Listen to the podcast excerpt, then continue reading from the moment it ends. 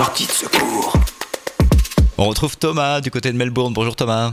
Bonjour Fabien, ça fait plaisir de t'entendre à nouveau sur, euh, sur ta radio. oui, ça va très bien. On a eu l'occasion de, se parler il y, a, il y, a, déjà quelques semaines de cela pour un état des lieux en Australie. Où en est la situation en ce moment? Alors l'évolution du nombre de Covid en Australie est assez faible. Alors notamment pour l'état du Victoria, ça varie de 1 cas toutes les 24 heures à 14, comme là dernièrement. Alors c'est vrai que c'est une situation quand même qui reste fragile, c'est-à-dire dans le sens où euh, quand on a un cas Covid, le Covid a tendance à, devenir euh, euh, très répandu d'une façon très rapide, d'où le fameux pic des 14 qu'on a eu ces dernières 24 heures dans le Victoria.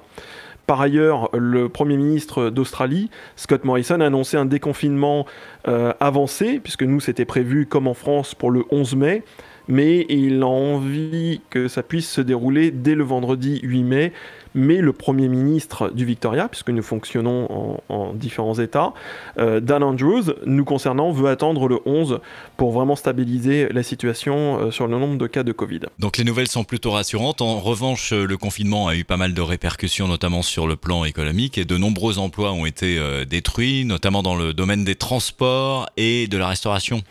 Alors oui, ça a détruit des milliers des milliers d'emplois, notamment dans la restauration, les pubs. C'est une culture, euh, le, pub, comme Angleterre, c'est le côté très anglo-saxon que l'on a ici en Australie. Il y a toute la partie euh, restauration, oui, qui a souffert, et toute la partie euh, compagnie aérienne également. Donc si on prend l'exemple de Qantas, j'ai entendu parler de 20 000 suppressions d'emplois chez Qantas depuis le début du Covid. L'avion ici en Australie, c'est comme le bus ou le train en France. Tout le monde le prend tout le temps.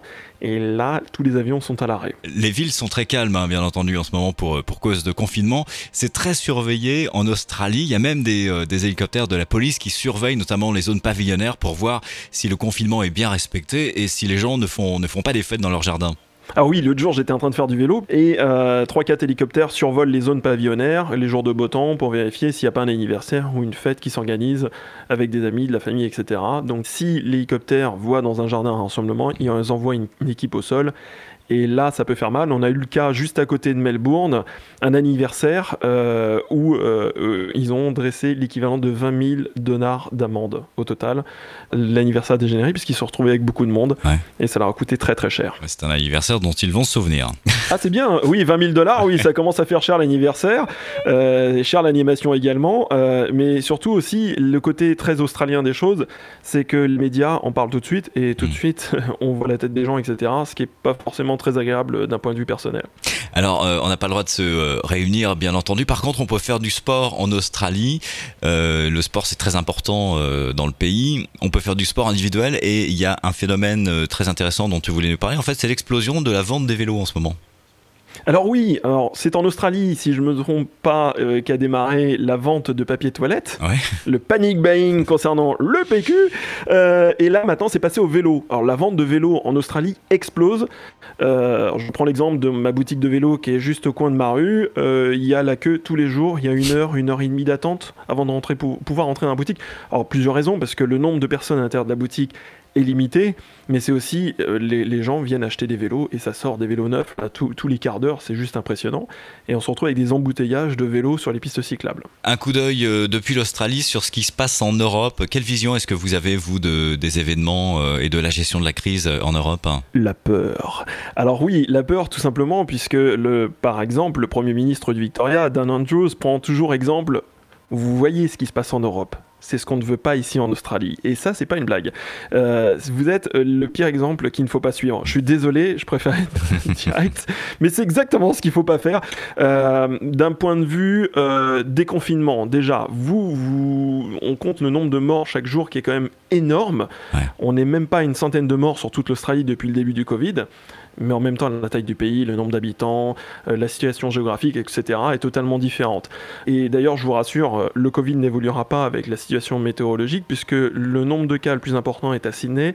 À Sydney, la météo est plutôt clémente, il fait très beau, donc c'est pas un virus qui varie en fonction de la situation euh, climatique. Quoi qu'il en soit, oui, c'est l'exemple à pas à voir aujourd'hui en Australie, c'est ce qui fait peur. Le nombre de morts, le nombre de cas et le confinement total. C'est que nous, on a de la chance de pouvoir faire du sport, d'être limité à deux personnes lorsqu'on fait du sport, par exemple. Mmh. Euh, donc, euh, des parties de foot, c'est que à deux. Hein. Forcément. et, et, vélo, c'est que à deux également. voilà, il y a plein, il y a plein de contraintes comme ça, mais on a quand même, on est quand même très chanceux par rapport à la situation européenne. Et pareil, c'est pas la même situation géographique, on n'est pas sur la même densité de population, donc le jugement est facile, mais euh, après le reste est beaucoup plus difficile. Donc en Australie, retour progressif euh, à la normale. Je te propose Thomas de, nous rappeler d'ici quelques jours pour nous tenir au courant. Avec plaisir, on, se rappellera au moment du déconfinement. Alors juste euh, les dernières petites nouvelles, là, ces deux, deux, trois derniers jours, notamment sur Melbourne, quelques boutiques de vêtements réouvrent, quelques cafés s'organisent, parce qu'il va falloir s'organiser en termes de réouverture de tous les cafés, les pubs, etc pour pouvoir respecter les distanciations sociales à l'intérieur de ces restaurants, de ces pubs, etc. Donc ça va venir petit à petit. Et les coiffeurs également. Ça c'est une bonne nouvelle. Oui, euh, là je sais que je vais me faire quelques amis. nous, nous avons des coiffeurs ouverts. J'ai eu la chance euh, lundi d'y aller et quel plaisir de se faire couper les cheveux, mais t'imagines même pas, j'en pouvais plus. C'est d'une injustice criante. voilà, je me, suis fait, je me suis fait une bonne paire d'ennemis là. oh oui.